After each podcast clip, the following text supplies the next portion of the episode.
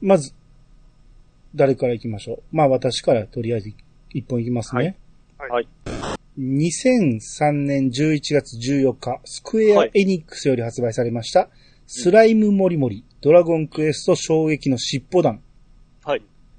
これ、私なんですけど、いい。まあ、あのーさっきも言いましたけど、ハードは一切触ってないんで、DS ライトが出てから、えー、もう中古で買ってきたソフトなんですけど、ドラ、ドラクエなんで。で、しかあも、ーこの頃ね、僕、え甥いっ子が小さくて、はいはで、よく預かってたんですよ。い。うん。で、みんな店で仕事してる中、店の中で時間潰させるためにゲームをさせてたんですね。うんうんうんうんで、甥いっ子のために、と思って買ってきたこのスライムモリモリなんですけど、うん。えー一切甥いっ子は見向きもしなく、 全然ハマらんかって、で、僕がやってみたら、ええ。意外とおもろいやんってなって、いやー、僕は、出とるのは知ってましたけど、うんやっぱり子供向けかなっていう部分で全然スルーしてましたね。子供向けなんですよ。相当子供向けなんですけど、はい。やってみると、うんまあまあドラクエなんですよ。あの、いや、ゲーム内容は全然ちゃいますけど、キャラがドラクエやし、音楽もドラクエやし、うんほうほうほうほで、多分この頃からかな、あの、うん後に、つむつむじゃない、あの、何、つまむやつ。うんピッチさんがハマってたやつ。う。つまむやつつまむやつ、ドラクエのつまむやつ。もう忘れたんかいえー、あー、そうですね。あの、わかりましたよ。え え。あれのえー、スパトレード、パレード。パレード。えモンスターパレード。え。モンスターパレード。えあれに使われてる音楽おう。は、ここで使われてましたね。僕今回ちょっとやってみましたけど。あ、そうなんですね。うん。ん。もしかしたら、これ、まあ、もっと前からあったんかもしれんけど、うん。この辺から転用していってるかもしれないですよ。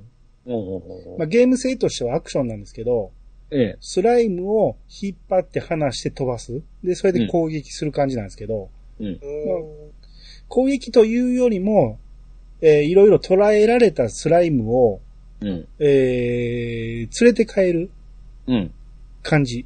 で、だから、味方のスライムに体当たりしたら、上にボンボンって弾くんで、うん。下に入って頭に乗せる感じ。うん。で、頭に乗せて、えー自分の町まで連れて帰るとか、トロッコに乗せて送り返すとか、うん。そんな感じで進んでいくんですけど、うん。ものすごい簡単なんですよ。だから、まあ、低年齢層向けなん で、簡単なんで、何のスストレスもな く、楽しいだけなんですよ。あーひたすら楽しい。だけドラどクエ、、うんドラクエみたいな感じですかドラクエやってるって感じです。ドラクエやってる感はないんですけ ど、音楽、ドラクエのキャラとドラクエの音楽で、えー簡単なアクションやってる感じ。で若干の謎解きっていう感じ。うん。なんで非常に楽しく、まあクリアまではやらんかったけど、はいそこそこ楽しくできましたね。ここれ確か続編 DS あたりで出てるはずなんですよ。 3ぐらいまで出てますよね。うん。確かに 3DS もありますね。あ、3DS も出てんねや。いうん。や、そこそこ楽しめたんで、うん。うん。うん。あのー一回も触らんよりは、こういうゲームやっていうのが分かっただけでもよかったかな。ああ、なるほいろんなね、どあの、ドラゴンクエストのその IP を使った、うん。いろんなのが出てきてた中でですよ。はい。あの、やっぱり一番はゲームボーイカラーのロンチに合わせた感じで、うん。あの、テリーのワンダーラン ドはいはいで、はい。はい。で、まあ、それ当然あの、スーパーファミコンとかで、スピンオフ的にトルネコ不思議のダンジョンみたいなのとかも出たりしてたじゃないですか。う。ん。やっぱり若年層へのアプローチみたいなのしなきゃいけないので、多分これが多分その役割だったと思うんですよね、多分。うんはいはいはい。ああなので、あのーただ、あ、ずいぶんカジュアルな方行くのねって正直思った。うんうんうん。うそうですね。何を参考にしたわけでもないと思うんで、ど。オへーリジナルゲームとして、あうんそれっぽい何かとかではないんだ。僕が知らんだけかもしれんけど、うんこうに似たゲームはあんま分かんないですね。ん。スライ。ム、だからもう言ったらモンスターストライクぐらいじゃないですか。あーあ、あ、そうなんですね。そう、あ、もう、えーあっち。が、それを参考してる可能性参考にしてる。る可能性はありますよね。うん引っ張って離すみたいな感じだからね。岡本さん、どういうことなんですかうんまあ、うん、これは、うん、ここが発祥としては、触ってみてよかったなと思いましたね。うん、うえん、みんなに勧めれるわけではないですけど、うん、一本触ってみてよかったなと思ったソフトです。うん、うん、うん。はい。えー2002年10月25日、任天堂より発売されました、星のカービィ、夢の泉のデラックス。はい。ウッピーさん。これは僕はファミコン版がすごく好きでですね、はい。めちゃめちゃやってたんですよ。はい。で、それが、あのー携帯で、うん手。元で、しかうもんグラフィックもファミコンからなんで、すごい綺麗になったなってたんで、うん。めちゃめちゃやりたくなって買いましたね。おーで、なおかつめちゃめちゃ簡単だったんで、ささっと終わりましたけど、はい。でマリオがあー結構こう移植してきた中、僕はその中で星のカービィを選んじゃいましたね。うんうんうんうん。全これ皆くさんや、ったことあ全るくの移植ですか全くの移植です。はい。うーんな、同じ内容やったんですね。はい。僕、あこれ多、少ちょっとプラスがあったかもしれないですけど。これが初めてのカービィやったんですよ、僕は。おおあ、兄さんもやられたんですね。やりました、やりました。うん。めちゃめちゃおもろかったんですよ。あの、カービィ可愛いんですけど、ラストシーンとか行くと結構ですね、かっこいいんですよ。うんうんうん。戦い方とかが。はいはいはい。ただ吸って吐くだけじゃなくて、結構シューティング的なものがあったりですね。うん本当任天堂の、あの、両作のアクションゲームというか感じなんですよね。そうですね。能力吸い取る系なんで、うんその、剣を持ったり、うん。うん、なんか、無知みたいなんでそ叩ういですね。いたりろとんなアか。クションがまたあるんですよ。うん。うん。で、別にそれを吸わんでもクリアできるんですよ。そうなんでコピす。飛んでいくだけでいいんですよね。なんやったらね。いろんなことができるんですけども、まあ、極めればささっとかっこよくクリアできますし、うん。まあいろんなことができるんですよね。うん。あのーだから難易度がとにかく低かったんで、アクション苦手な僕でも難なくクリアできるということで、うんうん。うん。で、甥っ子もできるんですよ、これ。おお、楽しんでました、すごく。さすがカービうィ。ん。第2。うん。で、こっからハマって、もうシリーズなんで言っちゃいますけど、この後、あれ出たじゃないですか、何やったっけ大迷宮。はい。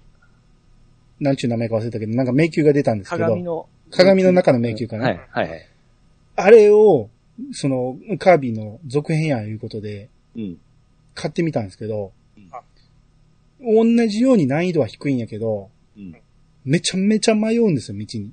えー、全然どこにおるかわからなくな って、また気づいたら元に戻ってるんですよ。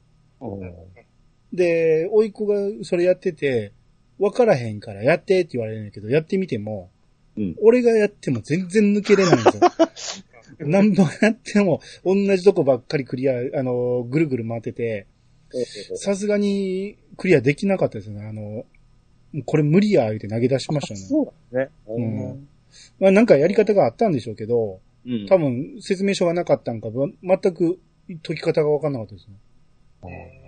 僕もカービィ、カービィ言いつつ、結局一番これぐらいしかやってないですね、カービィって。あ、そえーこの夢の、夢の泉が好きなんですよ、なんかじゃないですけど。う。あまあ完成度高いと思いますけどあ。も。完成度は高かったこのですね。ファミコンの時はこのレベルでしたからね。はいはいはいすごかったんですよ。ファミコンと一緒なんですよね、これ基本。一緒です。はい。うんで。も完全に、あの、多色使ったスーパーファミコンよりも、あ、艶やかになって、うんうんう。うんんのフルカラーみたいな感じでしょ、うんつまり。そうそうそう。でそれがまた携帯で手元でいつでもどこでもできる分 で、うん。うんうんうん。最高でしたね。これはほんまに良かったですね。うん。う。うんおすすめですね。久々に兄さんとがっつり握手ですね。まあ、カービィはもともと僕ら褒めてましたけど、僕がずっと言ってたのはこれ自のこと慢です。にもね、うん。ファミコン、スーパーファミコン、いろんなハードが出てますけど、うんはいうんカービィって一個もやったことないんですよ。ああ、そうですか。うん。い今な、今だとなんか評価できる気がするんですけど、はいはいはい。だから、あの、ほら、ファミコンの今、スイッチで、フうんァミコンの、スーパーファミコンのとはいかはい、はいはい。うんうんあれで実は初めてさ、あ、カービィってこんなゲームなんやって思いました。はは触はいったんですね。触ったんですね。うん。当時、あの、ファミコンのあの出来ですからね。さすが桜井さんですよね。う。うんん。あれですよね、誰でもクリアできるゲームを作るのが目的、目標だったらしいですね。ね。うね。んね。うん天才だな。うん。そうそうそう。で、楽しいっていうのがすごいですよね。すね、すごいですよね。うん。えー2001年5月25日、カップコーンより発売されました、ファイナルファイト1。ははい。いこ。れ、ファイナルファイ ト、これね、か、完全移植、ここに来て初の完全移植です よ。ファミコン版超えますファミコン版超えましたかそうですよ。9 91年発売だったのかな、オリジナルが。はいはういはい。ん10年目にして、やっと完全移植 ですよ。しかも、け携帯で。そう。あの、キャラクター削られ、ステージ削られて、スーファミがあって、うんで。メガドラ版はね、メガ CD 版は めっちゃ操作性悪かったりして、えーもうや、やっと10年目にしてね、 うん。やっとやりたいゲームができたっていう。えー、しかも、この携帯機で、これ完完全版なんですね。ワン、ワンということで。そう、完全版プラスアルファで、うんストゼロで出てきたグラフィックのキャラクターが使えるんですよ。ええーゼロのコーディとガイが使えて、なんかめっちゃ そその二人は性能高くて、うん。ほうほうほうほへえ。そうなんですよ。あで、の、協力プレイもできる。多分できたと思うんですけど、一人でやってたんで、残念ながらできなかったんですけど、う。なんだ、いや僕当時はまた出るのみたいな感じで見てましたわ。いや、これはね、ええやっと出たですよ、僕からしたら。本当にようやってくれたって感じです よ、カプコン。本当にほうほうほ。そう、しかも早い段階で出てますね。あれ、ケンタロスさんはオリジナルやってましたファイナルファイト。えーっとね、あの、あ、なアーケード版ってことですそかうそうそうそうそう。アーケード版もちろんやってて、うんうん、で、実際スーパーミコンで大ヒットしたじゃないですか。そうそうそうそうそうそう。そでも、やっぱオリジナルをやってた俺からすると、うんふん、そんなもんって感じあ、だそうよ。でしょ、そうでしょ、そうでしょ。そんなもんね、あの、ステージごと削除とか、ロレントがいないとか、そうそうそうそうそう。ガイがいないとか、そうそうそう 2P 同時にできないなんてのは、別に、いら、そら、オミットもいいとこじゃないですか。うんそうそうそうそううんだから、正直言うと、俺はやっぱそれに我慢できんで、ファイナルファイト CD ですね。うんはいはいはいはい。メガドライブのはいメガ CD 版のやつが、うんう確かに操作性がクソ悪いんですよ。んね。そうそうそう。ただ、すべて入ってたのはあれだったんで、うんそうう。んでなおかつあ、オリジナルのなんか音源が素晴らしくて、はいはああれを完全版だと思ってやってましたね。うんいはい。ね。うん。そう、と当時はね、そう、そうだったじゃないですか。うん。もう布団の中で土日とかずっとやってましたよ。 僕あの一人暮らししてたんで。ああ。いや、あもうまさかこんな日が来ると思わなかったなっていう。うんいや、ほんま、そう思うと本当ゲームボーイアドバンスって性能すごいんですね。まさに性能を測るにはいいですよね、これ。そうそうそうそう、うん完全、数ハメ超えてましたからね。うんそうですね。。うんうん。そうですね。だからメモリも相当積んでるってことですね。スーファミに比べてね。そうそうそう、そうですよ。うん。えー2002年6月6日、コナミより発売されました、キャッスルバニア、白夜の競争曲。白夜のコンチェルトっていう。あ、コンチェルトってことですね。ああああああはいはい。あのー、キャッスルバニアシリーズは、なんか、色がついて、その後は、あの、曲の名前が英語で書かれるっていうシリーズなんですよ。あはあ、いなはいはいるほど。そうそういだうから、感じ。白夜のコンチェルト。ああ、まあ、ビーバップみたいなもんですね。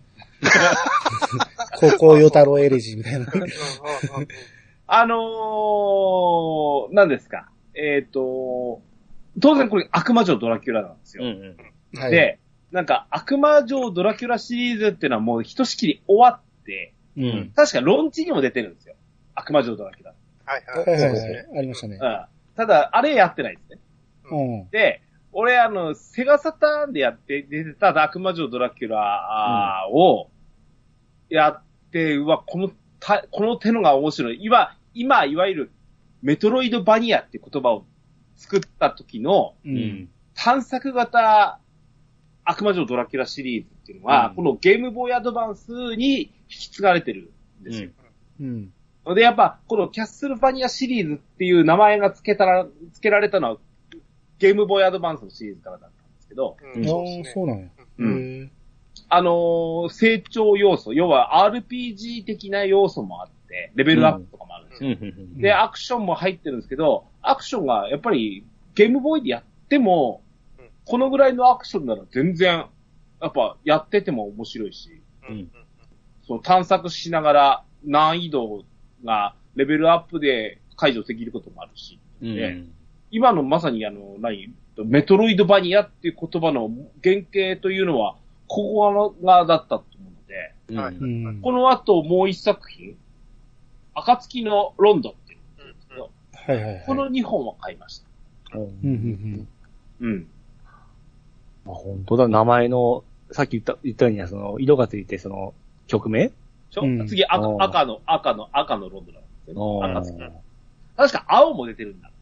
それをやってない。あー。はははうん。うんうんそうなんで、このシリーズはとても面白いですよ。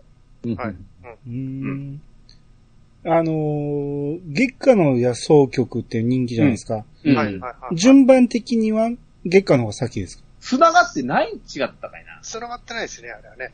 あ、で、出た順番は月下が PS なんですよ。じゃあ前ですね、ほんならそうですね。うん。あれ月下の、あれ、や、あれは野草曲ですからね。あれは呼び方月下の安岡です。野草曲です。あ、あれすでにですね。うん。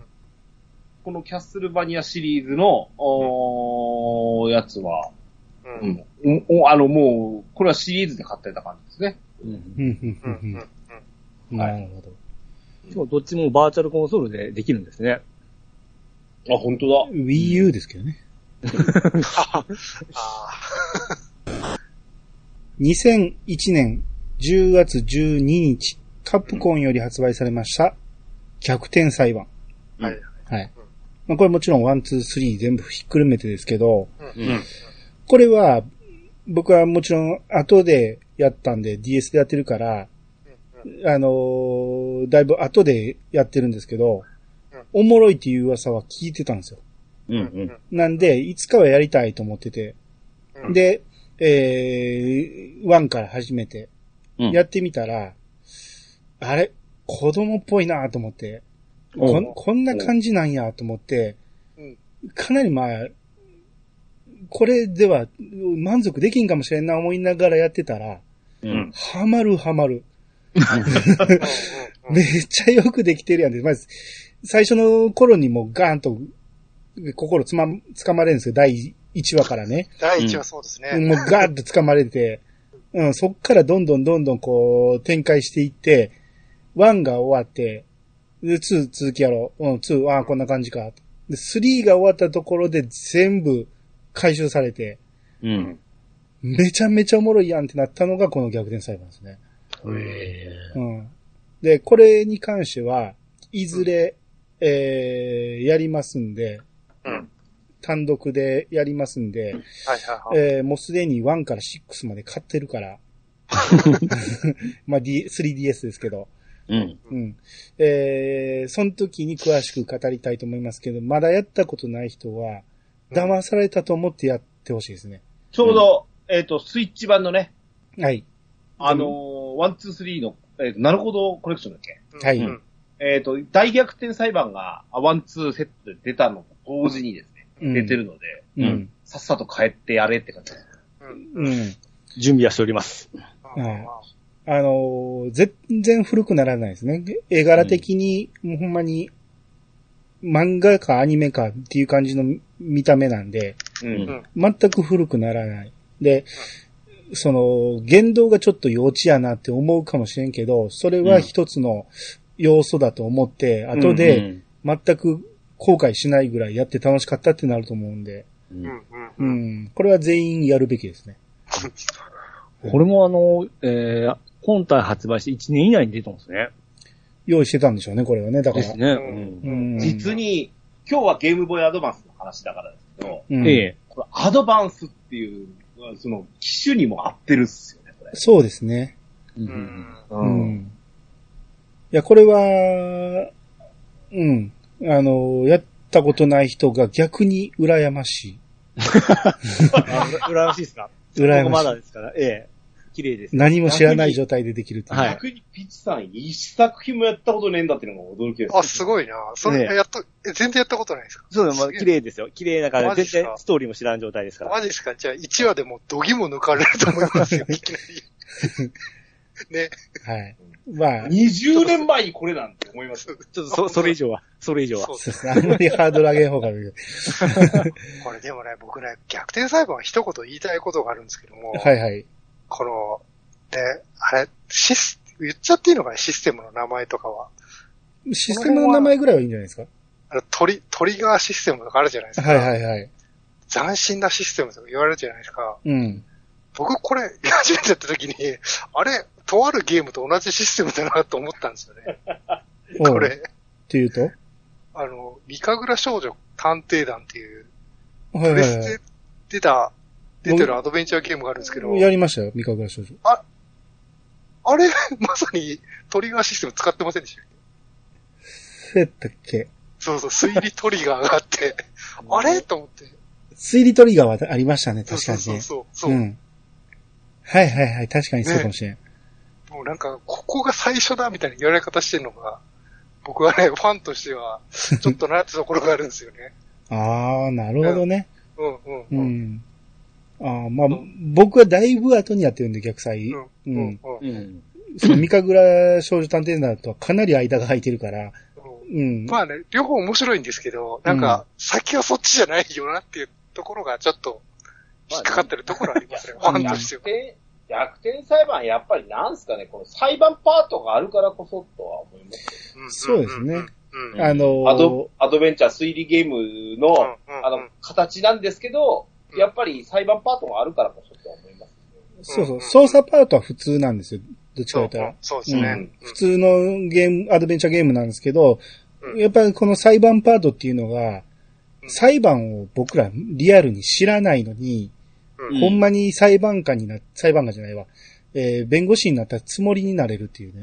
うんうん、そうですね。う。ん。それもすごく、この、キャッチーな感じの、うんほんまは絶対こんなことありえへんやろっていうような、 あの、裁判の展開になるんで、それがまあ、はいはいはやりやすさもあって、た面白さにもなると思うんですよね。うんうんうん最近のね、あの、テレビドラマとかもですけど、うん。うんええ。あのー、弁護士だったり、うんうんうんうんえっ、と、検事だったり、うんうんあキムタクがやってたうんうんヒーローとかね。う。うんでついこの間も、あの、今度、裁判官のドラマとかあったんですけど、うん。ああいうの見てても面白いなって思ってきてるのって、やっぱ逆転裁判がどっかにある。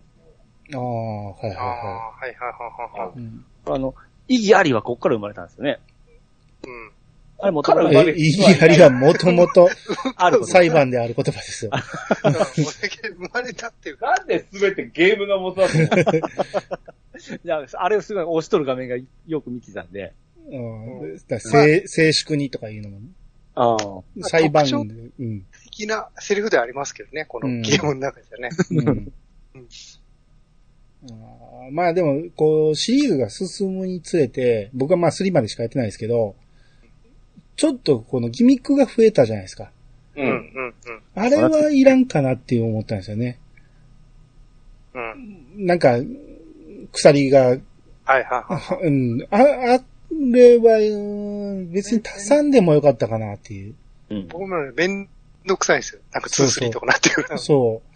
別に1のシステムが完成形だと思うんで、あのままストーリーの続きやってくれたら全然問題ないと思うんですけどね。うんうんうん。まあどうしても進化させなあかんのやと思うんですけど、うんうん。うん。まあかといってクリアできないわけじゃないんで、最後まで楽しくできたんで、とにかくでも、あれです。まあ、兄さんが紹介しましたけど、うんこのアドバンス3作品は、うん。うんまさになるほど龍之介トリロジーじゃないですか。うんはいはいはい。この3本だけをやらないといけうんうんうんない。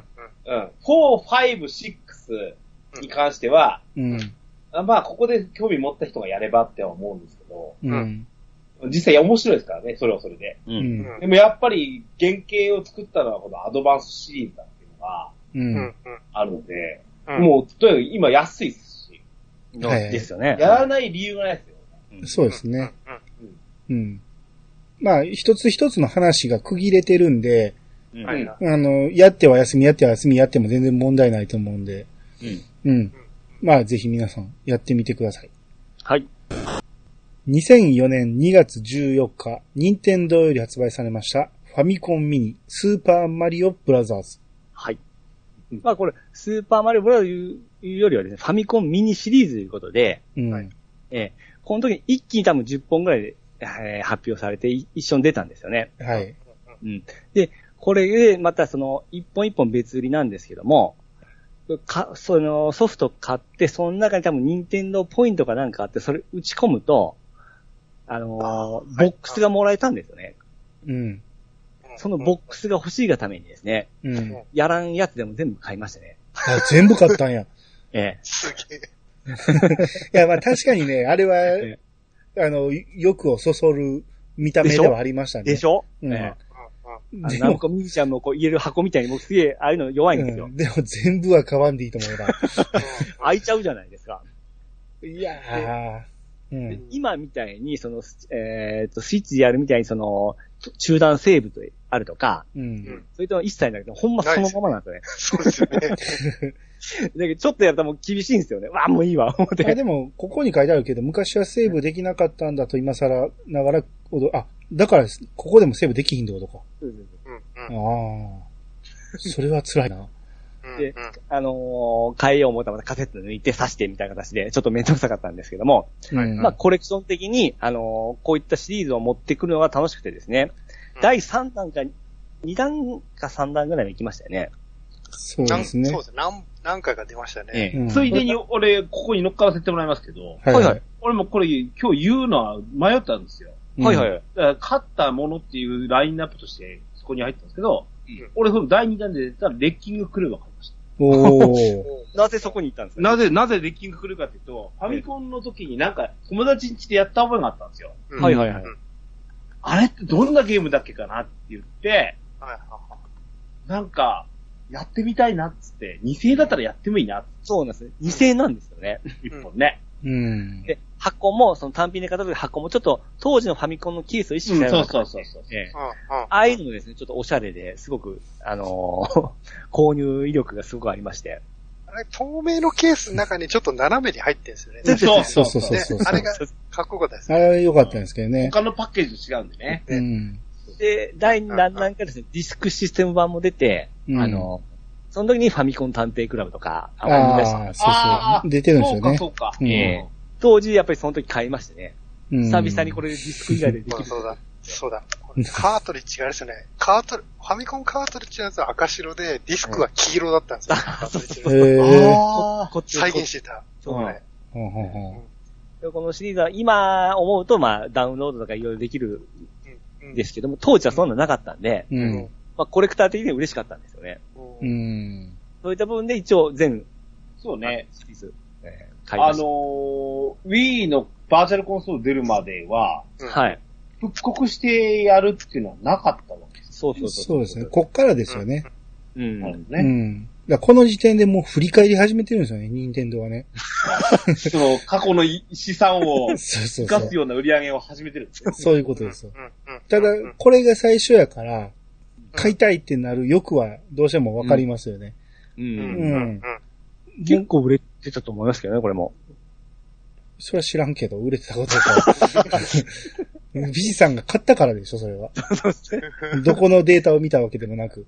まあ僕データですけど。 まあ、はその箱のために一生懸命集めました。あーはいそうですね最終これえ、最終的にハドソンも出しますからね、こんなんね。あ、そうですね。うんスターソルジャーとかあった気がするな。うんはい、ガチャポン選手とかありましたよ。 うんあれ、これって箱ってど、どれぐらいの大きさのがもらえるんですかあの、どれぐらいだろう。えー両サイドに、うんあの、その箱が全部埋まるような形な形なんですよ。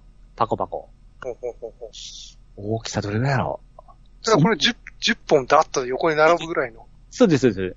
こ5。列、5列じゃなかったですかね。5列、5列で。ああ、そういうことか。はいはいはうんえー、2001年7月13日、カプコンより発売されました、スーパーストリートファイター 2X? でいいんですかい。はい、リバイバル。そうです。うん うん。これもや、やっとですよね。スパツ X も、れも結構待ちましたね。移植だっさてれボる。タン、ボタン足らんじゃないですか。そ全然。う。これがね、そう、あの、冒頭に言ってたボタン6個で怒ってたの僕これなんですよ、 まさに。足りねえじゃねえかって思いながらやってましたよ、これ。で、でやってみてどうなんですかやってみて、あの、あのね、あの、これこそオミット版でしょ完全に。でもね4ボタン、なんていうかね、うまくアレンジされ、移植されてて、うんあの、コマンド簡単モードとかあって、ほうほうほスーパーコンボがワンボタン出たりとか、ひ必殺技もね、なんかボタン1個出たりとかしてうん、これはこれで快適に遊べましたね。なるほど。うんうん。うんあ、の、スマホ、iPhone 出てしばらく経った時に、はいはいはい。ウルトラストリートファイターじゃないですか。ああストりリまーしトたファねイター4が出たじゃないですか。はいはいはい。あれがね、そのワンボタンでってやつ、アホかって思ったんですよ、あの時うん。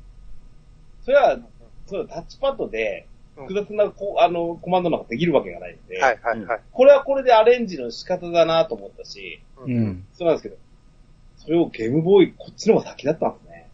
うんそう、そうなんですよ。20年前にやっとるわけですよ、これは。で、ためなしでソニックブームが出たりとか、結構これはこれで面白かったんですよ。へえ。うん。う。あでもまあ普通に遊べるレベルではあるわけですよね。これはね、なんかね、か会社に持って行って対戦してた覚えありますよ。こっそりやってた、なんか見つからない。社会人になってもこういうバカなことやるんだなと思いながら、そういう思い出もあるゲームですね、これ。 2004年6月10日、任天堂より発売されました、マリオ VS ドンキーコング。はい。はい。金太郎さん。これね、うん。めちゃくちゃよくできてます。ええこれ、プレイされたことってある人はありはます。ないですね。あります。おちちょろっと触ったな。兄さん、お目が高いな、あの子いや、これは名前に釣られて買ったんですけど、 そうなんですかそんなんですか、うん。まあ、これだから、んそのパッケージイラストからして、おいっ子でもできるやろうなと思って、う。うん。うんん。買って、で、いや、おいっ子も楽しそうにやってたんやけど、うん。うんわからんところがどうしても出てくるんで、まあ、これうん、パズルゲームなんで、うん。やってって言われたら、アクション自体は難しくないからやってやれるんですよ。ええとこ見せれるっていうね、非常に素晴らしいゲームでしたね。あ、あれぴったりだな、俺と。もう これ当然、俺が買ってるんですよ。はいはいはい。で、これはこれですごい、やっぱ、面繰り型ですごい面白かった。はい。うん。なんでこれを思い、あの、今日これで喋りたいなと思ったかっていうとはいはい。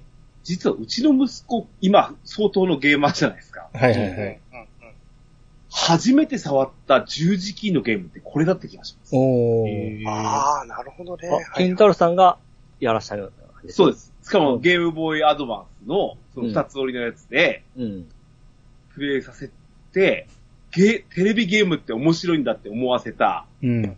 一本だったと思う。うん多分、、今でも、あ、これねって言うと、言うと思う、うちの息はい子。うん。でそ、そのイメージがあって。で、まさに、兄さんと同じなんですよ。うん。息子ができるステージと、ちょっと頭ひねらないとできないステージがあって、はい。その時に、父ちゃんいい格好できるんですよ。そうなんです。それが素晴らしいんです、これ。 よく、よ、いいゲームなんですよ。 ほんまに。えど、どんなパズルなんですこれは。えーっとねえ、まあ、よくある、その、ボタン、あの、マリオが踏むボタンがあって、うんそれを押すと、その、ブロックが、あのー赤が表示されてたブロックがは透明に消えて、青いところが表示されるとかね。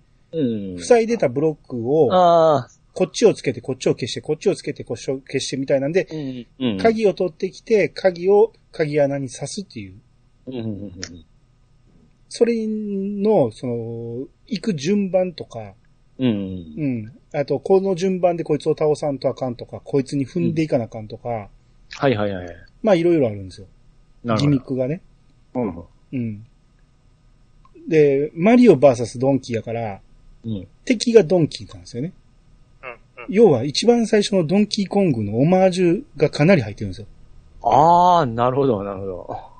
で、ステージそうそう。で、さらにジュニアの要素も入ってるんですうんうんうんうんよ。あの鶴が吊るされてて、それをか一本で登ると遅いけど、二本掴むと早いとかね。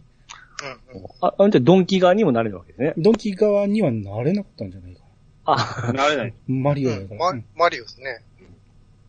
で、これね、あのー 3DS をうん。早々に買った僕らは、うんあのーあ値、値下げされた途端に僕らは、何やったっけ あんま、アンバサダー、アンバサダーになったわけじゃないですよ。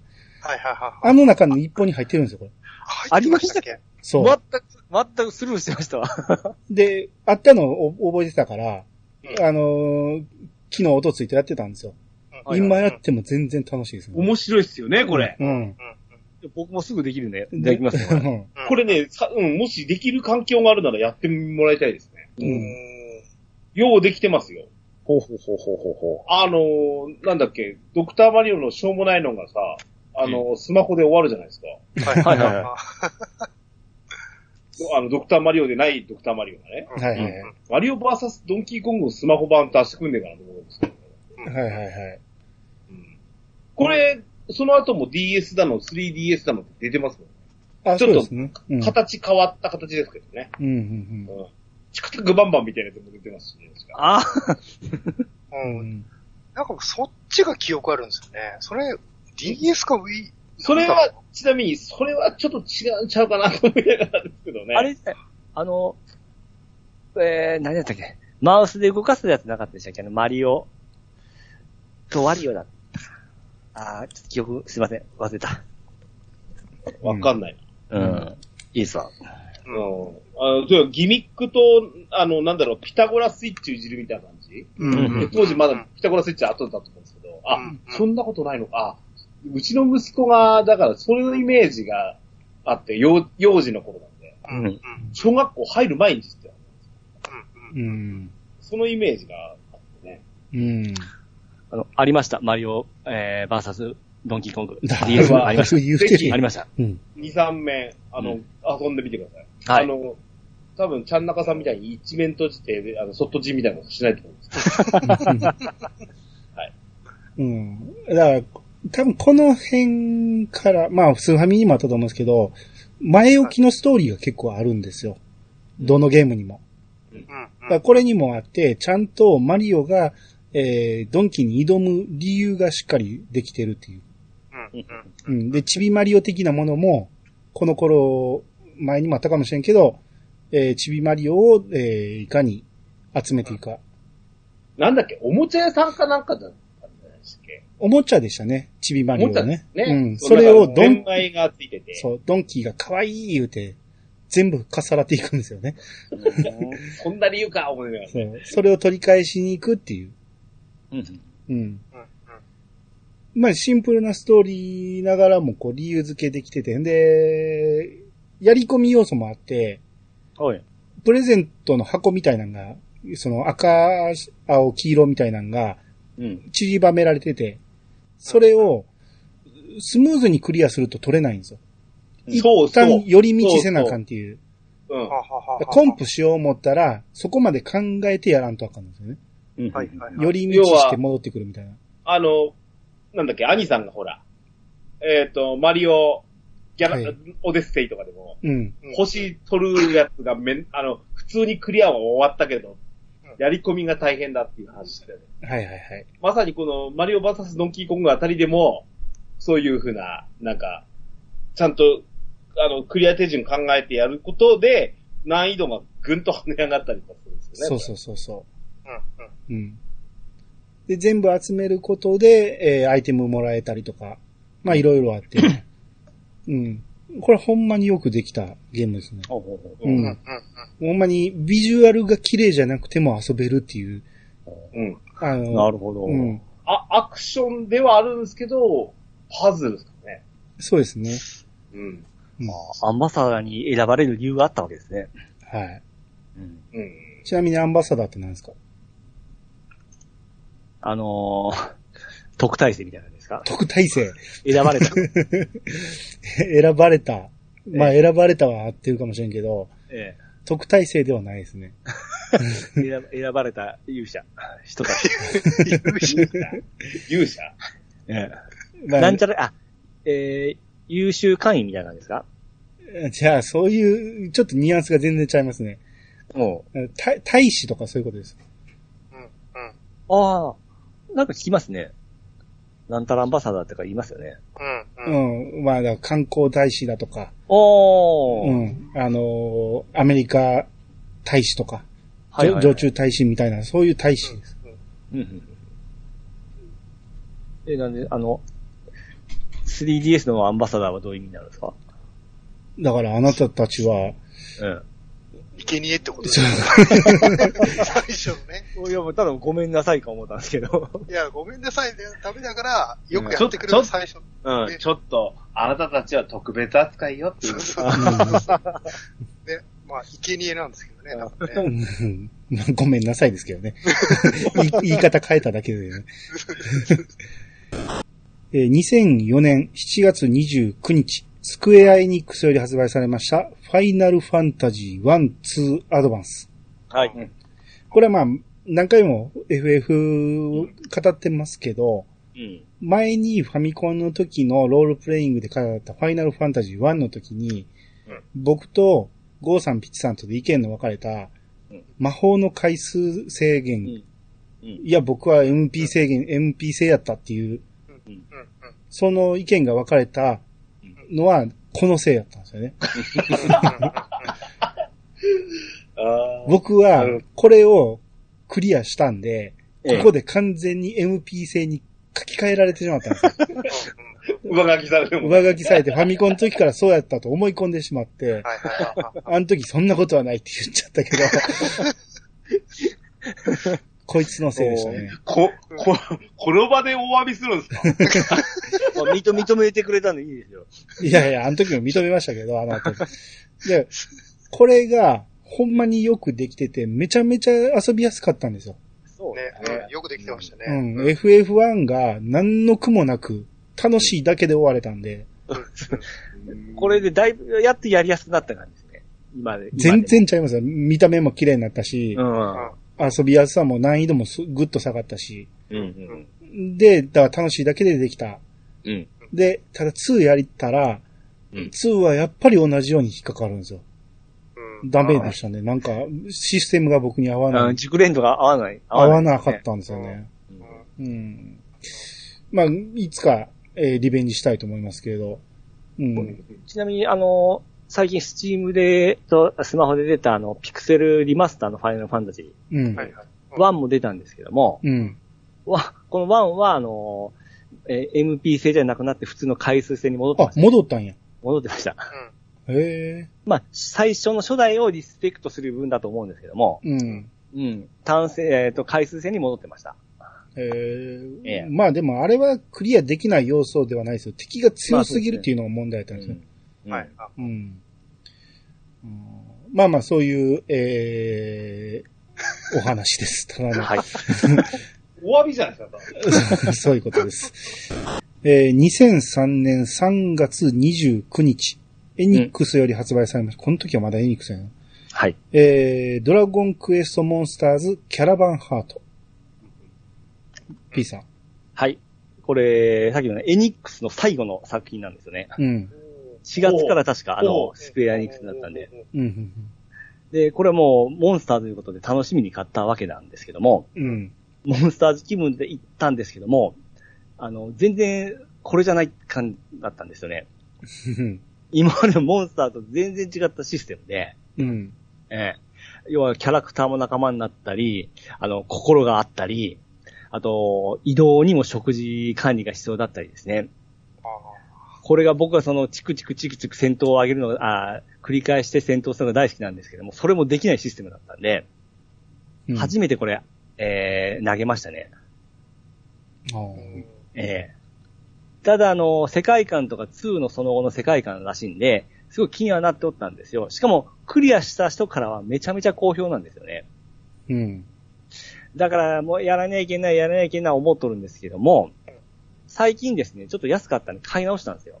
うん。今だったらできるんじゃないかなと思ってですね、うん準備中でございます。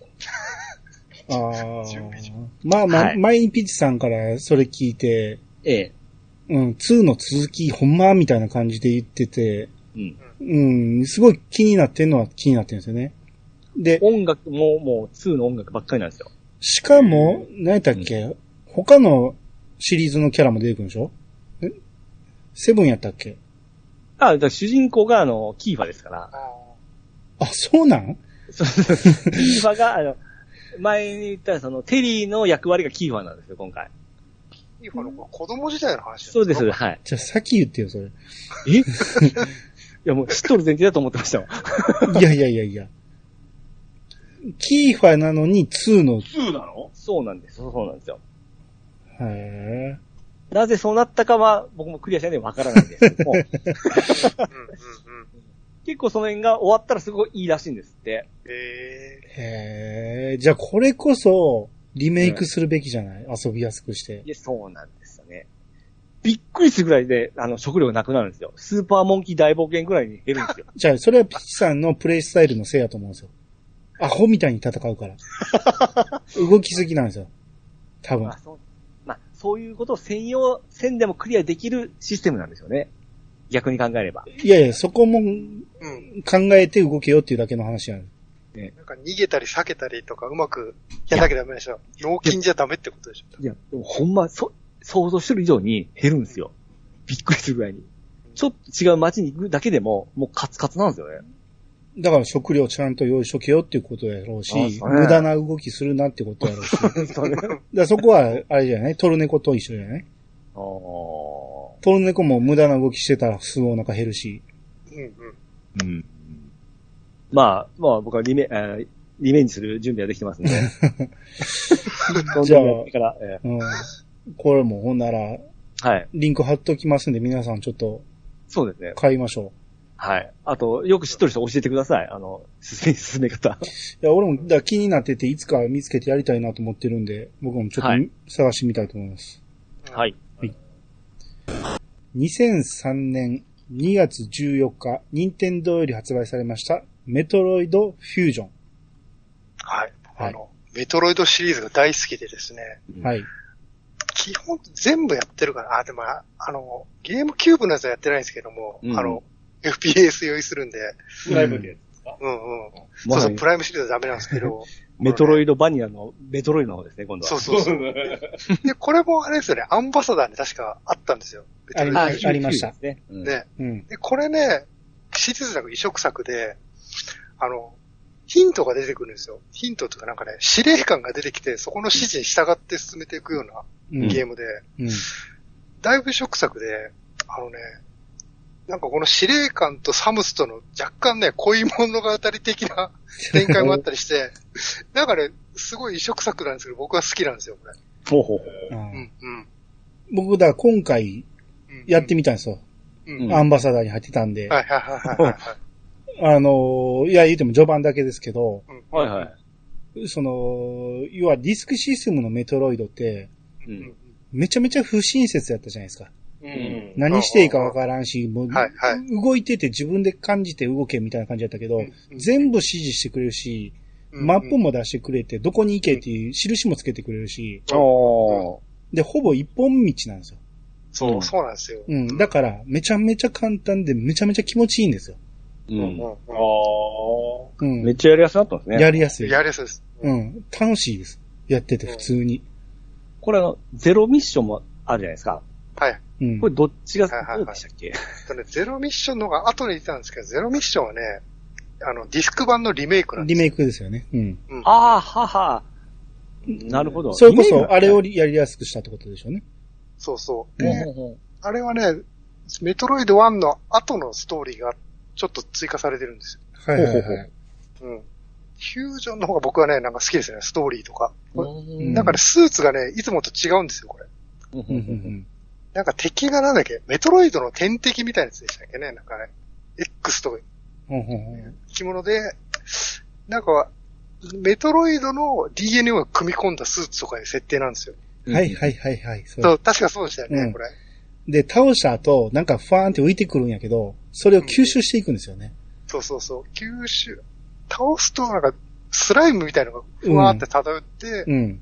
それを集めると、なんか、パワーアップしていくみたパいワな。ーアップしていくんですよね。ううんん。うんで、なんかデータセンターみたいなところに行って、いちいち指示を仰いで、ほんではい、そこで解放してもらう感じなんですよね、なんか、うんうんうんいろいろそ。うそうそうそう。うん。うん。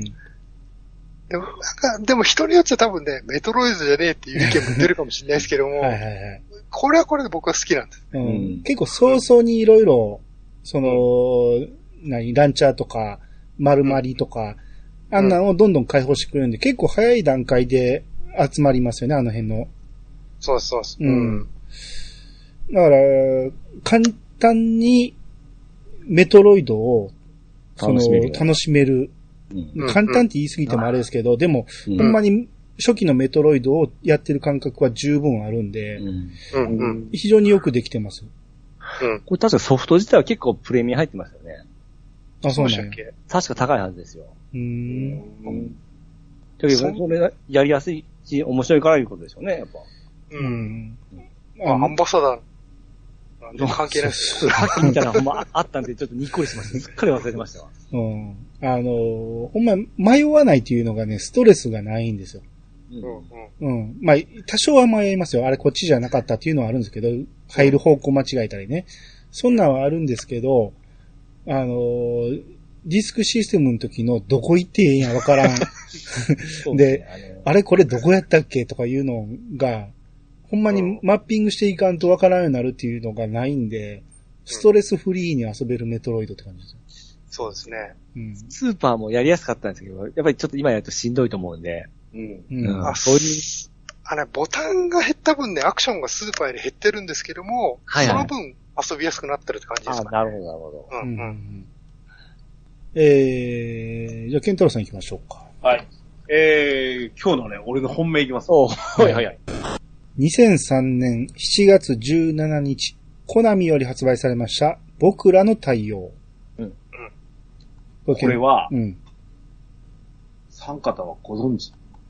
あの、な、名前と CM すごいやってたのを覚えたんですよ。うんただ、未プレイです。これそう、僕もこの特特徴的なこのセンサーですか、この、これは知ってるんですけど、実際遊んだことはないですね。そうですね。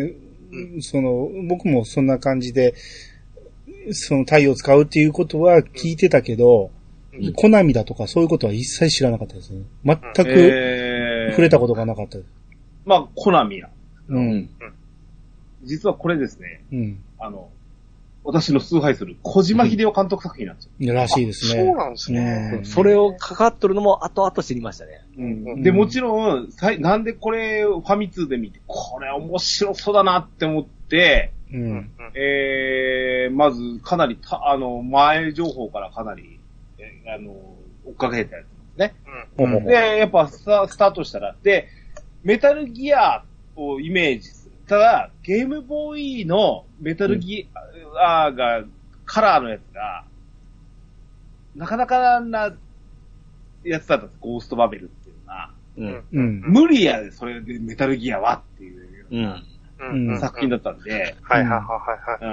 うん、あまあ、あれは小島監督があんまり関わってないっていう話なんですけど、うんこちらの僕隊に関しては、もうがっつりやってるんですよ。う。うんんでえっ、と、まあそのステルスアクションうん。として、その敵から逃げなければならない。敵はゾンビなんですけど、うんうんほう。おー自分の、えっ、と、ジャンゴっていう少年が主人公で、太陽銃と言って、うん。で、これで、このゾンビを、太陽の光線を当てて、倒せないんです。ほう。うんうんで、弱らせるぐらい。うん。なので、基本的にステルスをしなきゃいけない。はいはういん。敵はこちらを見つけると追っかけてくる。でうき、んでもうんうん、隠れていけば、な、あのー、あの、メタルギアと同様、びっあの、見つけた時はびっくりマーク。はい。見失った時はハテナマークって言って、感じでステルスしていくんですけど、うん。お本編のそのダンジョン探索の時にそういうアクションがあるんですけど、ボス戦が見物で、うん。うんうんあのーボスを倒すと倒したことにならないんですね。おう。で、えっ、と、アクションを駆使してたボスを倒した後、ファイルドライバーっていう装置が、そのダンジョンの外に設置してあるんですよ。うん。うん。うんうんでそこまで、その、えー吸血鬼であるボスを缶オケの中にね、引きずって出てこなきゃいけない。うん。うん。うん、うん、うん。で、缶オケは、あのもちろん、行った道中だからゾンビとか出てるんですか。うん。うんうんうんそいつから逃げなきゃなんないんです。今度はステルス。うん。うん。で、、話すと、缶オケを話すと、元いた自分のところに戻ろうとするんですよ。もうんうんうんだから、その、こう、敵の排除をしながら、缶オケはもう一回引きずってきて、で、えー入り口のところにあるタイルドライバーっていうのの真ん中に設置をして、ちゃんと実際の太陽で貯めたエネルギーを使って浄化しなきゃいけない。うん。ううん。ん。そのために、えっ、と、カートリッジからは、あのーガバッと出てるんですね、その本体から。うん。うんそこに太陽センサーっていうのがあって、そこにちゃんと実際の太陽を当てないとうん。ダメなんですよ。ちなみに、おう。いいろんな地域あるじゃないですか。例えば、兄さんが住んでる大阪とかと、うん俺の住んでる東北では日車両違うじゃないですか。うんはいなので、地域の設定をしなきゃいけない。とおーあと、うん倒すためではなんですけど、冒険の最中っていうのも別に夜やってもいいんですよ。うん。うん。う。ん。で、そのために日中はカートリッジをスリープ状態にして、うんあの、画面真っ暗の状態でね。で、日向に置いといて、センサーで光を貯めるんです。おーうん。あの、太陽エネルギーを、あの、日中に貯めておくことができるんですよ。おだか。うらほうほう学校い行ってる間とかは、うん。あの、日向のとこに置いといて、お母さん見といてね、みたいなことがあって。えで、夜、ダンジョンをやる。でも、ボスまで行って、ボスを引きずってきてスリープをしておくんだけど、ーうんうんうんやっつけるときはちゃんと太陽が出てる日中にしなきゃいけない。うんうんえこういうギミックがあって、うん。いや、この、その、リアルに、その、で、小島監督の発想っていうのが、ゲームってうちの中でやってるじゃないか。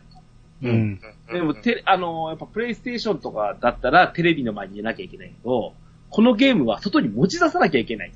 うんうん。うんうんうん、外で友達と遊ぶ、僕らはゲーム屋さんだから、ゲームをプレイしてもらわなきゃダメなんだけど、外でゲームをするという理由を作るためにこういうゲームを作りましたって言ってました。うん。うんうんうん。で、この僕体にはちょっと、さっきあの、本体の話をした時の、あの話だったんですけど、うん。この後、その、実は、えっと1が出た直後ぐらいに SP が出てるんですよ。うんはいはい。カートリッジの差し込み口って、うん。上と下逆になってましたよね。ははいはいははいいははいい。。うんうんうんうん。なので、あの、横型のスイ、あの、最初の初期型のアドバンスの場合は、うん太陽に向けて頭を当てればいいわけですよ。う。うんん。だから、ちょ、ちょっと持ってる状態が太陽を向けてるんですけど、うんはいはいは。SP の場合、お尻を上げるようにして、うん。わかりますかね画面を下に向けてみたいないおー感じにおーおーはいしは。ないいと太陽当たんねえんですうんうんうで、んなので、あの、最初に SP のモックアップ上がってきたときうん、あの、頭ぶん殴られたみたいな気気持ちになった。小島さんああああそうかそうか、仕様変わってきますもんね。うんうんうんあの、ちなみに、あの、その、このキャラクターもね、あ映画大好きな小島監督なんですけど、うんうんマカロニウエスタンジャンゴって、うんうんあの、いわゆる、あの、西部劇が舞台なんですけど、はいはい。うん。あの、仲間が死んだ時に、缶桶に入れて引きずってくるんですって。うんうんうん。そういうののオマージュにしてるとか、うん。うん。なんかそういう、で、あのーそのなんかいろいろ、そういうオマージュもやっぱりこんな子供向けのゲームでもいろいろ出て出てきたりとか、ううんうんん。でよく喋るんですよ、このゲーム。うん。で、その、あの、太陽神がちっちゃくまとまっちゃって、あの、力を失わせられて、このジャンゴ少年についてるんですけど、お天子様って言うんです。うん。うん。大塚明夫さんなんですよ、こええ。れ。で、ちゃんとさっきのあの、浄化するときに、た太陽を集めるときに、ギューンって A ボタンを長押しするんですけど、そうすると、あの、大塚さんの声で、太陽って言うん ですよ。 そういう、なんか、ギミックとかあって。 で、この後、えっ、と、1年後とうん2年後に1本ずつ、続僕らの太陽。うん。えー、通称続体です。これうんうん僕体じゃなくて続体。で、はいはいえっ、と、2005年に、えー、新僕らの太陽、新体って3種類出てて、うん。うん俺この2作品目までやりましたね。太陽少年、ジャンゴ。うーん。うん。面白かったですよ、これ。うんこれ絶対太太陽じゃないとダメなんですかそうなんですよ。蛍光灯とか近づけてダメダだ。メ。っていうことをもちろん試してみたんですよ。ダメなんですへえ。これ、ちなみにその、結構太陽って熱出るじゃないですか。よ。うん。本体も熱くなっちゃったりはしないんですかなったでしょうね。その辺ちょっと怖いところ僕はあるんですけど、まあ、一応考えられたんです。あと、ちなみに、車の中でそれできないかなと思ってやったことあるんですけど、ううんん。車の、あの、ウィンドウって意外にうん。太陽を遮断する能力、あの、いわゆる紫外線遮断能力があるんですね。はいはいはいそうですね。車の中ではダメでした。ああ、なんだ紫外線を認識してるんや、明かりじゃなくて。そういうみたいなんですね。へえ。そうですね。うん。はあ、すげえな。で、ちなみに、これ海外でも出てるんですけど、うん。はいうん北欧の白夜の地域、フィンラン うん。ドの、あの、ヨーロッパのゲーム集出した時に、その、フィンランドかどっかの、うんあの、問屋さんから、うん。うちの国、年がら年中太陽出ないんでダメですって言われたんです。そりゃそうですね。うん。で、結局、ちなみに DS になった時に、うん。新作出たんですけど、うんあの、ついに、その太陽センサーの取り扱いやめたんですよ。まあ、うん 3D うんあ DS のカートリッジだったってのもあるんですけど、うん。 うん疑似体とかっつって、ゲームの中で太陽をなんか、つか作るみたいなシステムになっちゃって、あうんそうなったら違うじゃん、ゲーム性はってなっちゃうあー。うんそれ、は、あの、ヨーロッパに向けて出すために、そういうことしないとダメだったっていう話なんですけど、うん。うん。これ、やっぱシリーズ化はそこまでだったんですね。あーああ、これ、ちょ、RPG なんですよね。 RPG です。あのーうんレベルアップもありますし、おうん。うん。アクション RPG に近い。でも、ゼルダっぽいかつそうではない。最後のその、とどめを刺すのに、そういう、あの、アクションが必要ということですね。うん、ななんでかんで、やっぱりゾンビ弱らすにも、うん太陽が強い方が実は長く気絶してたりとかするんで。うんうん。うん。いろんなとこにギミック使われてて、うん。すすごい、すごいゲームだったなと思って。はあ、いや、名前からしてなんか爽やかな RPG だかな思ってましたけど。あ、僕もそうですね。ゾンビ、ゾンビとか子供向けのそんな感じかな思ったんですけど。うん。意外にホラーテイストもありました。はいはいはい、うはい。ん。なるほど。以上でございます。はい。えー2002年9月6日、任天堂より発売されました、伝説のサフィー。はい。まあ、これは、その、また追いっ子にさせるためのゲームだったんですけど、うんまあ安かったんですよ、当時は。うん。うんで、もう、任天堂やし、CM をしてたし、うんまあバ、ンバンしましたよね。おおもろいやろうと思って。うんで、追いっ子にさしたら、まあ、追いっ子も楽しそうにやってて、はいはいで、ちょっとやらして言うてやってみたら、めちゃめちゃ簡単なんですよ。はあ、かカービィ系ですカービィ系なんですけど、カービィをうん3倍ぐらい簡単にした感じ。あれ、ああの、、え、さっきめちゃめちゃ簡単だけど、カービィをさらに簡単に。さらに簡単にした。めちゃめちゃ簡単なんですけど、まあ、キャラが可愛い、敵も可愛いし、動かして楽しいっていう。うんただ難易度があまりにも低いんで、大人向けではないですね。うん。だから子供にやらすにはすごく良かったなと思って。あおーあ、うん。で、まあ当時安かったっていうのもあって、うん、うん。うん。今は知らんけど、立て続けで、だって、2、3出ましたよね。めちゃめちゃ出ましたね。うん、うん。だから結構ね、アドバンスはス、うスタッフィーのイメージ持ってる人も結構いてるかもしれないですね。ああ、そうですね。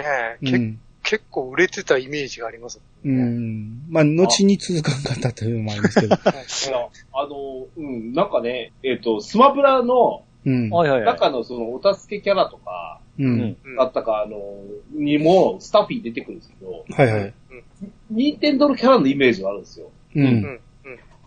まさか今日、兄さんからこれが出てくると思うんです自分のためには買わない ですね。でなんもかいつ、そうです。いつも子供子供になりますね。いや、この頃の、そうだね、自分のためにやったら DS のゲーム買いますから。よ。ところが、いや、俺そこはさすがだなと思うのは、う。うん、うんん。その、え、選び方ですよ。これやったらできるんちゃうかでしょ、やっぱ。そうそうそう。うん、うん、うん。任天堂やし大丈夫やろっていうのと、うん。まあ、キャラが可愛いらしいから楽しめるやろっていうのとで、うん、やってみたら、ほんまに楽しそうにやってたし、僕が動かしても楽しいのは楽しいんですよ。うんうーんテンポもいいし、はいはいはい。うん。一切死なないですけど、ノンノンストレスですね。ノンストレスです。こまあ、これは、続編出ただけあって、やっぱり人気もあったやろし、ちなみに、ちょっとこれが一番俺気になるんですけど、うん。任天堂らしいんですか、これ。キャラクターの質とか。らしさはちょっと薄いかもしれん。カービィは任天堂のイメージ強いけど、う。うんんな、なんか僕もね、なんか変なイメージですけど、なんかね、カービィのパチモンみたいなイメージがある、僕いやは。ー多だ分からね、コマーシャルすごくやってて、うう。んん。え、任天堂なのって思ったことがある。うんうん多分これも一つの IP として育てたかったんでしょうけど、ううんうんん。なるほどね。そのやりごたえのなさがやっぱり続かんかったんでしょう ね、後に。うん。もうちょっとやりごたえを出すと、そのやり込み要素的な、クリアはできるけど、アイテムを集めるのは難しいとかいうやったらええんやけど、そういう要素も僕のい記憶ではなかったんで、うん結構簡単に終わってしまう。ただ、まあ、安かったんで2とか3も買ったような気がしますうねん。うんうんへーうん。やっぱこの、レベルデザインっていうのはやっぱり、任天堂苦労してるんですね、そう考えるとね。まあ、そうでしょうね。う。うんん。明らかに大人には向けてないなっていうのはわかりますね。うんうん。うん。えー、じゃあ次、ピーチさん。えー、どれ行こう。シミュレーションの、シミュレーションね。シ シミュレー、シミュレーションの、 えー、2ページ目うん。の、えはい、えー、2002年10月25日、エンターブレイ、えー、エンターブレインより発売されました。ベストプレイプロ野球。ー、はい。これもベストプレイプロ野球は大好きなんで、まあこれが、うん。あの楽しいベストプレイプロ野球が手元でいつでもできるということで買い買ったんですけども、うん。これ買ったらもうちょっと遅かったんですよ。うん。ですんで、あの2年後ぐらいだったから、今のデータに直さんといけないわけなんですよね。うん。だから、その、新聞やら、あの、ネット見ながら、あの、選手のデータを一から作り直して、あ、作り直したんや。 作り直しましたよ。今こんな感じかなとか、名前とかですね。い、いの、移動しとったら選手移動させたりしてるんですね。めんどくさいことを。それがめちゃめちゃ時間かかってですね、うん。えー全部できた時に力つきましたね。 そこで僕のゲームが終わったんですよ。あ、クリアしたみたいな感じで。何やそれ。まあ、ただ、あの、1年くらいやりましたけど、うん。ええ。これ結構ですね、あのーもう、オールスキップみたいなのができて、結果だけ見る楽しみもあるんですよね。うーんでこれはその、シミュレーションゲームとしてちょっと違ってくるかもしれないですけども、あの、実際のプロ野球を見るような感じで、あの、推しの球団が、あ、勝った、負けた、そういう形で見るだけでも結構楽しかったんですよね。選手のデータでこ。れでもスキップして早く結果が見たいなんて人はかなりイライラすること受け合いですっていうことは、スキップできないんじゃないの処理が遅いだけですよ。あ、遅いだけでええ、スキップたはだできない。見るよりは早いんで、あの、一試合一試合ですね。あーうん。うんそれは良かったですけどね。うーん処理速度が著しく劣化っていうのはちょっとどうかね。ねまあでも、ハードの性能は上がってんのにね。まあ、データ量はでかかったんですかね。そうですよね。うんうんそんなに僕はそんなに、ここではしんどい記憶はなかったんですけどね。うーん。うん。で、これ以降もう出てないんですね、ベストプレープロ野球って。たし、多分。えっと、PS で出てるって書いてます。あ、出てますか自作っていうアイコンが。 あ、マジですか。うんそっちちょっと見落としてましたね。これが最後。はい。 ええ。まあ、それだけなんですけ どね。それだけですか。はい。はい。えー、2003年8月8日、バンプレストより発売されました、スーパーロボット対戦 D。はい。で、結構アドバンス何本か出てるんですけども、うん。これ D、D はだけ押したい理由はですね、うんはい。あの、まあ、兄さんスーパーロボ対戦シリーズ遊んでないんで、うん。あんまりわからないと思うんですけども、うんやっ。ぱ、イフの展開っていうのがやっぱ楽しいんですよね、このうんスーパーロボ対戦って。うん。うん。あのー、スーパーロこの D で言うと、あの、アムロと逆者のシャアがもう和解してるとか話なんですよ。うんおう。うんだから一見仲間なんですよ、あの二人が。おう。で、でもその影響かなんなのか、あのね、主人公の親友がギュネイだったりするんですよ。へえ。え、お前かよ、みたいな感じじゃないですか。そうですね。よりによってってあるじゃないですか。もっと他にいいるのにと思いつつ、うん。違和、ね、そう違和感はありつつもですね、こうのん参戦作品が結構、あの、あれか、ゴッドマーズがいたりとか、ああ、はおうは。ゴッドマーズ、僕ら世代なんでゴッドマーズがいたり、あとメガゾーンがいたり、うん。とここで初めて出てきたのがね、爪スパローっていうミニゲームが出てきたんですよ。ほう。ありましたね。え、そうそうう。ん爪将棋みたいな感じで、ステージ、ステージの合間に1ステージあって、うん。この敵をなんか一旦以内に倒せ とか、なんかそういう、ほんと詰将棋みたいな感じのステージが楽しくて、正解が1個か2個ぐらいしかないですよね。そうそうそうそう、うんうんで、それ、クリアしなくても進めるけど、クリアするとのがお金もらえるとかそんなで、うん。なんか本編より熱くなってた記憶がありますね。ああ。うん。全く覚えてないですね。 そういう。そうそうそう僕もね、ギュネイがなんか親友ずらしてるのが気に食わないぐらいしか覚えて ない。だって、あのーアドバンスで A、えー R、D、J ですよね。そうそうそうそうそう。 4つぐらい出てますもんね。結構出てますよね。うんこの辺、なんかすごいスパンも短く出てたんで、しかもオリジナルロボットジェネレーションも出てましたよね。うん、毎日あれもワワン、ツー出てたんで、そっか。そうですね。すごい速さで出ようとしたんですよ、この頃って。うん毎年出てましたよね。うん。うん。しかも、ボリュームあったんで、追っつかなかったですね。うん。でね、この頃から敵のターンでもセーブできるようになったりして、いつでもやめられるようになったんですよ。うん。ほうほうほう。うん。多分本当携帯向けに、ああ、ねそうですね。うんいつでも電池切れてもいいようにって入るよう になったんですよね、うん、うん、うん、うん。でこの頃が結構携帯でもその、まあハードルが上がったんで、アニメーションもすごく、あのー良くなってきましたよね。そうそうそう。でうんアニメーションするようになったんですけど、逆になんかあれなんですよね、あの、ゴッドマーズは、原作があんまり動かなかったんで、は。動きすぎだって怒られたらし いですね。六神合体やのに。そうそうそうそう。全然動かなかったらしいですね。僕覚えてないけど。ああ。ギュンギュンかっこよく動くんですよね。そうそうそうそうそう。うん。 動きすぎだって怒られるのもおかしいですけどね。 ね原作より動きすぎだって。原作風がやっぱりいろいろ言う言うてくる人おるんですよ。えー、2004年10月14日、任天堂より発売されました、回るメイドインワリオ。えーメイドインワリオデビュー作ですよ、これ。 おお。ああ、ケントラスさんのデビューね。うんうんうん。ああのー前作が、が初代じゃないですか。はいはいはい。あの時はやってないんですよね。うんんうんほうほうほうほあーで、この回るってどういうこっちゃねんっていう話で、はい、はい。うんうん血の神さんに、これめっちゃ面白そうなんだけど、か今から買いに行って来ていいってって、伝えに行った覚えがあるんですう。おーよ。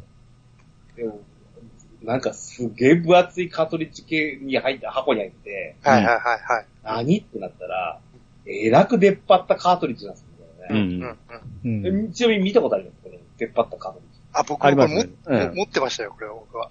えー、ないなあれさんわかんないですかイメージが。わかんないですね。写真、写真とか見てもらったらいい写真がないとわかんないですね、これね。かなそのなんか、なんか検知するのがあるんですよね。何やったら、重重力じゃな回い。回転かなうん回転を検は知いする。はいはい。平行とかそんなんじゃないですか。ろく今で言う六軸センサー、うんあの、ジャイロセンサーみたいなのだったんですよねけどはいはいこれを要はカートリッジで外付けしてるんですよね。はいはいうん、うはい。ん、うん、うん。で、なんかね、簡単、多分ね、仕組み的には、なんか、なんだろう、あの、パチンコ玉のちっちゃいみたいなのが入ってるんああ、だけはいはいはいはい。はい、はい、はい、はど、それをどういう風に動いてるかは多分センサーで感じ取ってるんですよね。うんい。うん、ううんん。だから、あの、回るって言ってるだけで、あの、そのミニゲームをクリアするに、ゲームボーイ本体を回さなきゃいけない。うんはいははいい。はい。そうですよね。めちゃくちゃやなと思いながら。うんなんだったら中にはゲーム、画面を見ないでやってるものもありますかうんうん、う、うん、うんん、ら。うん、ぐらいのがのあって、うん。うん。その、なんですかね、そのメタ的にっていうか、その、ゲームって、十字キー、十字キーとか、うん。うん。ボタンから指を離さないって当たり前だと思ったんでうす、ん画面を見て。はい、は、はいいは。はいい。何させんねんっていうのが一番でかいですよね。うんうん、うん。で、これを、その、外付けカートリッジでうん、させてるのがすごいな。うん。いうのも、こういうの好きですね。大好きです ね。この、うん携帯ゲームならではの何かを使ってうん、作り、あの、仕組みを作ってるっていうのを、作ったのがすごいな。うん、うん、うん。他にもなんか、わけのわからん、あの、ゲーム出てますよね、いろいろ。これだけじゃなくて。うん、うん、えうん。うん。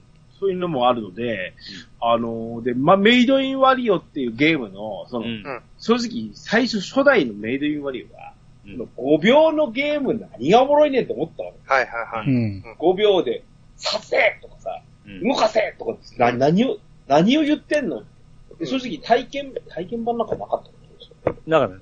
ないですよね。うん。ないですよね。だからそれで、やっぱやらないとわからないゲームの一つだったりして、うんうん。でこそれ何が面白いのよってなってたんですけど、うんこれはもうやらないとわからないし、で、うん結局、これが面白かったがゆえに、うん、うん。 Wii のローンチのうん触るメイドインワリうんはい、はい、はオを、あのーローンチで買う理由になったんですよ。おうー。い、はい。ん。もう、同じですよ。あ、僕、また怒られるけど、僕は初代はハマったんですけども、うん、うん。それ以降はやってなかったので、あ、これ、回るやってないですかやってないですね。ええあ、本当にこれね、触るとわかりますよ。めっちゃ面白いです。うん。そうなのちょっとお、そういうオプションかと、ちょっと僕は逆にちょっと、あんまし、あれだったんで、これ初代の方はすごいやってたんですけどね。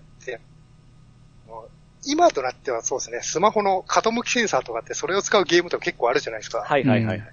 そんなのがなかったんですっごい画期的でしたね、当な時るは。ほど。ん本体を斜めにしろとか、そうそうそうそうそうそうそう。であの、今、今ほどその、いわゆる繊細な、あの、反応ができないんで、うんはいはいかなはい。り大雑把なんですけど、大雑把な動きですらも、やっぱり、ちゃんとそのゲーム性にさせてたりとか、う。うんうん。ん。これでもそ、ういう、よくでき普通のアドバンスと SP では指す方向逆になるじゃないですか。た。 ですね。うん。どうなるんですかね。でも大丈夫って書いてましたよ。あ、大丈夫なのない。うん、どっち側にさしてるって最近、か、設定させられるんじゃなかったかあな。、なんかあそうなですね内部的に回転を読み取ってるから大丈夫。関係ないんですかうんうんそうだ逆に指してるって最初に認識すれば、うん。まあいけますわね。うんうーん。なるほこど。のこのメイドインワリオ自体はまあめちゃめちゃ好きだったのがミニゲーム集うん。うんあれを、まああの進めていって、まあ、ストーリーあったかなストーリー進めていくような形がすごく好きでですね。うんまあ、まあ一応ストーリーっていうのかな。一応ありましたね。うんちょっとまあ発想と言いますか、すぐひらめいた時とか、なんか気持ちいいんですよね。実に、その、ワリオっていうキャラクターって、このアドバンスあたりから、ぐっとこう、うんこ、の、何あ、あポットでのキャラクターの割には、うん。うんあの、ポジションを得たのはメイドインワリオの。ああ、そうですね。うん。あーまあこれも、アンバサダーにあって、あの、回るじゃない方ね。初代の方がうんああ、って、初代。うん。うあの、ちょっとやってましたけど、昨日とついと。んうんうんやっぱ、ハマりますね、この、ですよミニねゲームっていうのは ねだか。ら最初やっぱ、アンジさんあるでしょしこれ何がおもろいねんって始めるじゃないですか。いやその、初見では分からんミニゲームがいっぱいあるんやけど、そうそうそう。うん一回やると分かるんですよ。あ、あれ、ああやればよかったんやっていうのが。 うんうんうん次何が来るんだ、次何が来るんだって、どんどん楽しみになってきますね。そうそうそうそうん。もうこの時期あたりからもう常にバカゲーの要素がとてもあって、うんこの後結構こういうミニゲーム集みたいなゲームも一本、やっぱり一ジャンル的なものができたじゃないですか。う。うんこ、れが参考で多分リズム天国ができたんじゃないですかね。ああ、そうかもしれないですね。あ、そうですね。そうでしょうね。今やっても全然楽しいですね、これもね。そうですね。う。うんん。